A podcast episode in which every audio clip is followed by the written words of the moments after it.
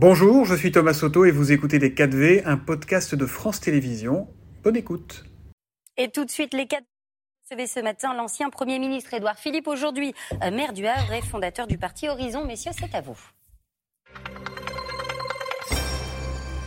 Bonjour et bienvenue dans les 4V, Edouard Philippe. Bonjour Thomas Soto. Avant de parler du, présent et peut-être de l'avenir, on va regarder un peu dans le rétroviseur, euh, de parler de ce que vous avez fait quand vous étiez à Matignon pendant la crise du Covid. Vous avez été placé, Edouard Philippe, sous le statut de témoin assisté par la Cour de justice de la République pour, je cite, mise en danger de la vie d'autrui et abstention volontaire de combattre un sinistre, et ce donc dans le cadre de votre gestion de cette crise sanitaire. Comment vivez-vous cette situation, Edouard Philippe? Écoutez, je ne suis pas là pour expliquer comment je vis une situation. Euh, il y a un certain nombre de plaintes qui ont été déposées. Il y a des magistrats qui instruisent.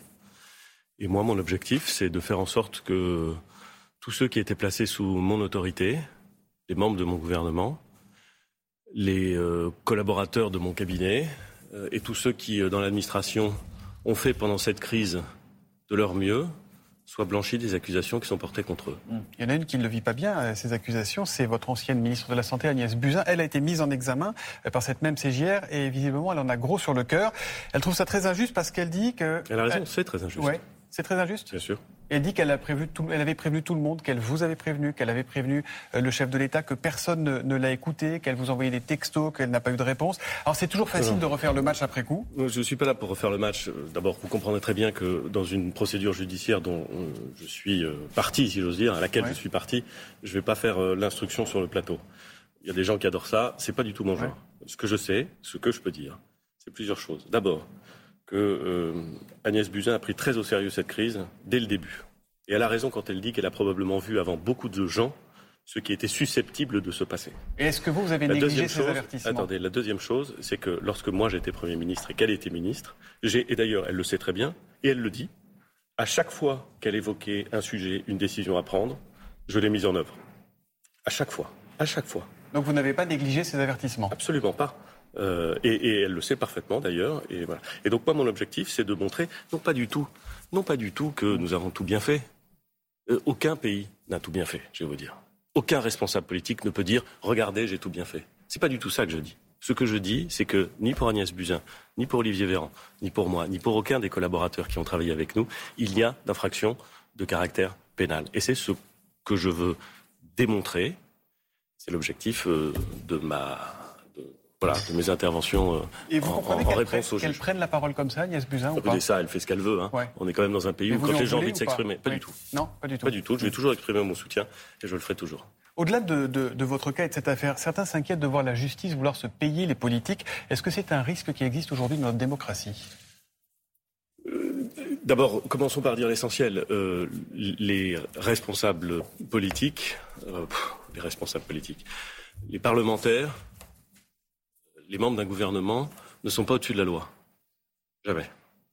Euh, et donc, euh, il n'est pas anormal que dans l'hypothèse où ils commettent des actes qui seraient contraires à la loi, mhm. leur responsabilité puisse être recherchée. Et je n'ai jamais pensé le contraire, euh, et, je le dis avec clarté. Ce qui ne doit pas arriver, me semble-t-il, c'est que les responsables politiques fassent le travail des juges, ou que les juges exercent une forme de contrôle sur la responsabilité politique des élus. Euh, voilà. Là, il y a un risque aujourd'hui? En, vérité, il y a toujours un risque. Euh, et, c'est d'ailleurs à la fois un problème de, de constitution, d'institution, mais c'est aussi un problème de retenue et de, et, de, et de, conscience démocratique. Donc, oui, il peut y avoir un risque, mais encore une fois, moi je le dis, euh, et j'ai eu l'occasion de le dire aux magistrats, euh, je ne cherche pas à échapper aux questions qu'on me pose, je ne cherche pas à me défausser sur quiconque, mhm. j'étais le chef du gouvernement, euh, et j'assume toutes les responsabilités prises par l'ensemble des membres de mon gouvernement. Et je vais vous dire, Thomas Soto, c'est ça être un chef. un chef, ça ne se défausse pas sur ses subordonnés. Jamais. Des militants écologistes ont prévenu qu'ils allaient euh, retourner sur le chantier de la méga-bassine de Sainte-Soline dans, les Deux-Sèvres. Euh, pour qualifier les, les, manifestants les plus radicaux, Gérald Darmanin a employé une formule dimanche soir. Il a dit ce sont des éco-terroristes. Il veut dire quoi pour vous ce mot? Je ne vais pas faire l'exégèse de la pensée de Gérald Darmanin. Je pense que. Non, mais éco-terroriste, c'est un mot. Je pense que le ministre de l'Intérieur a raison de dire que euh, les manifestations qui n'avaient pas été autorisées se sont déroulées dans un contexte d'une très grande violence, avec des gens qui manifestement étaient venus pour provoquer. Je ne dis pas que tous étaient venus pour être violents.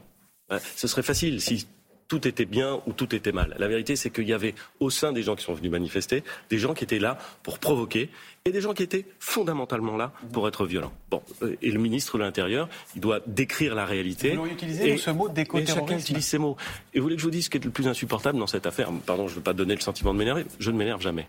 mais, mais, ce que je trouve agaçant, voilà, agaçant, c'est que euh, vous me posez la question sur un mot. C'est important les mots.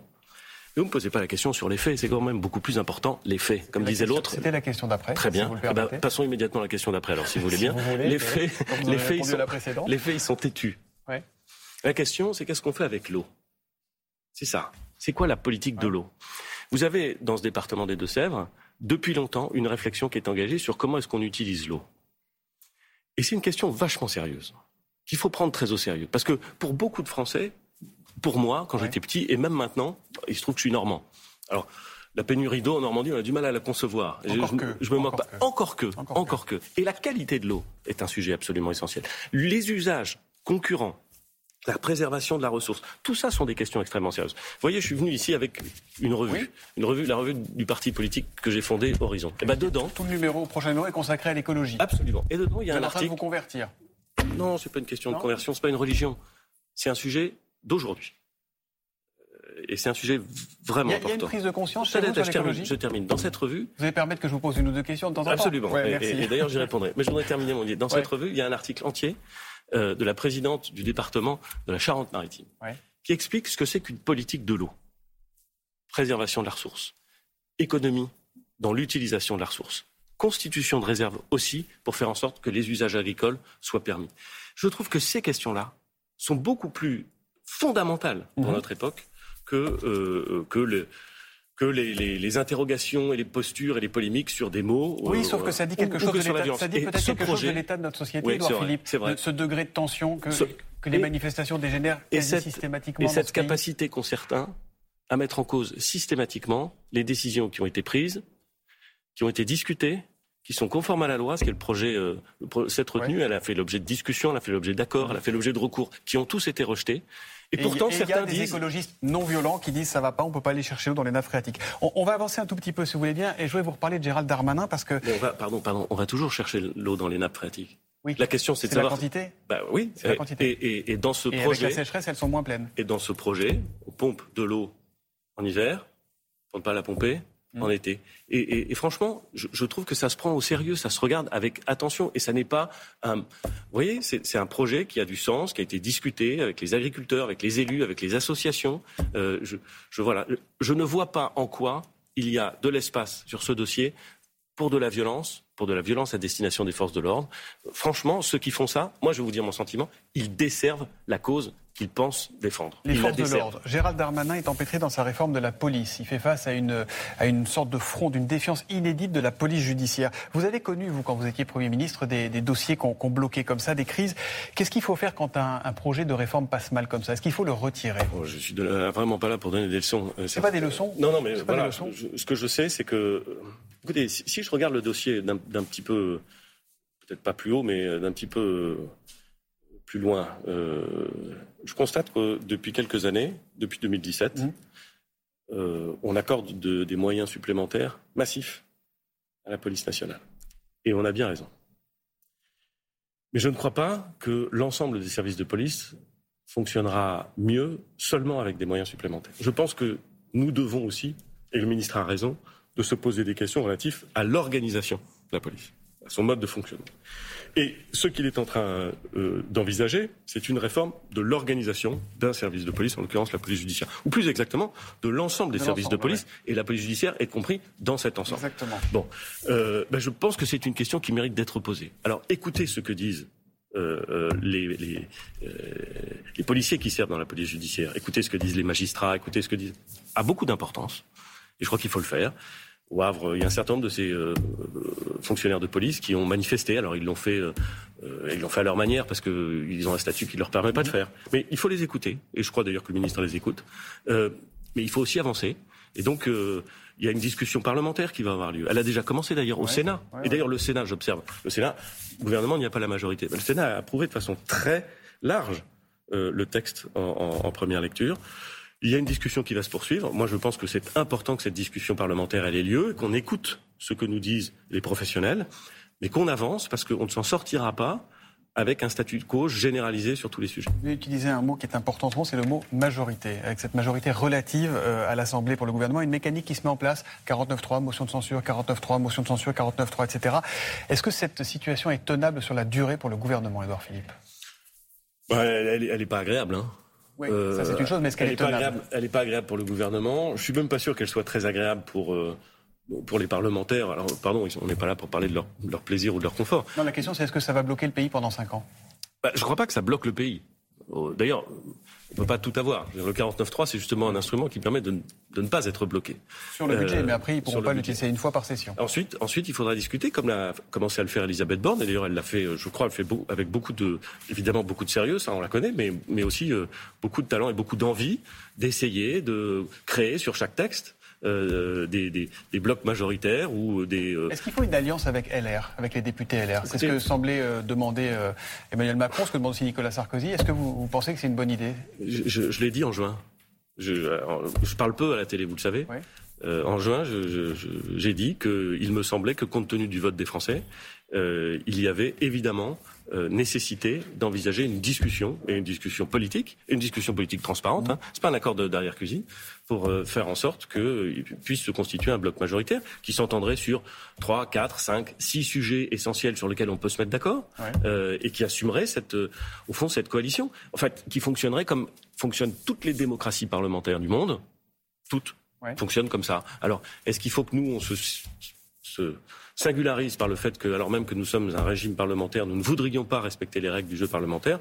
Je crois pas. Donc oui, je suis favorable à ça, bien sûr. Il y a la réforme des retraites qui va arriver aussi. Alors vous avez vu cette phrase dans le Parisien il y a quelques semaines. Vous évoquez un âge légal à 65, 66, 67 ans. Évidemment, vous ne lâchez pas ce chiffre par hasard. Est-ce que vous pensez qu'il faudrait dire les choses plus clairement aux Français? Dire ah oui, il bah, va falloir travailler beaucoup plus longtemps. J'essaie de le dire clairement et j'observe qu'un certain nombre de gens euh, euh, s'obstinent à ne pas euh, retranscrire mes propos de façon claire.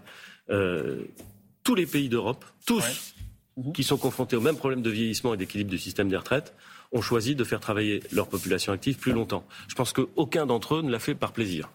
Mais tous l'ont fait. Et quand je cite, attendez, quand je cite, ou d'idéologie à s'acharner sur un. Pourquoi ne pas rallonger la durée de cotisation Comme ceux qui commencent tôt partiront plus tôt. Si vous voulez que ce soit clair, juste se termine. Parce qu'il reste une minute en fait. Eh ben c'est pas grave, on va quand même y aller. Tous les pays, tous les pays qui l'ont fait, l'ont fait en augmentant la durée du travail dans la vie pour les gens tous. Et je cite, tous les pays d'Europe l'ont fait parfois en 65, 66, parfois 67. Moi, si on va à 65, ça me va très bien. Ce qui m'intéresse, c'est pas de réduire la question des retraites à l'âge légal de départ. Mhm. Ce qui est important, c'est de concevoir un système et de réformer un système pour qu'il soit équilibré dans la durée, qu'il ne fasse pas peser sur ceux qui travaillent plus de cotisations et qu'il ne diminue pas les pensions de ceux qui ne travaillent plus, qu'il soit un petit peu plus juste. Et franchement, on peut faire quelque chose de plus juste en France. Bref, une réforme complète. Olivier Dussopt est en charge de la, de la, euh, de la discussion, mhm. euh, de la concertation.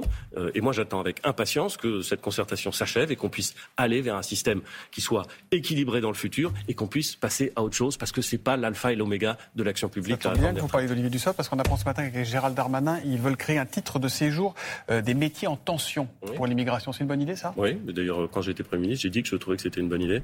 Je pense qu'on peut en effet utiliser au mieux les compétences d'un certain nombre d'étrangers qui sont en France ou qui veulent venir en France, et des compétences dont on a besoin. On voit qu'on a un marché du travail tendu, on voit que sur un certain nombre de spécialités, euh, on a même euh, des besoins qui sont très forts. Je, je pense que c'est plutôt une bonne direction. L'immigration, c'est un bouc émissaire ou c'est un vrai problème aujourd'hui en France? C'est un vrai sujet. C'est un sujet qui, euh, qui intéresse et qui inquiète parfois les Français. Donc il faut le traiter sérieusement, calmement, euh, sans tomber dans les postures, sans tomber dans les caricatures, mais, mais, mais sérieusement euh, et, et, de façon équilibrée. Je trouve que euh, ce que essaient de faire Gérald Darmanin et Olivier Dussopt euh, me paraît relever de cet équilibre.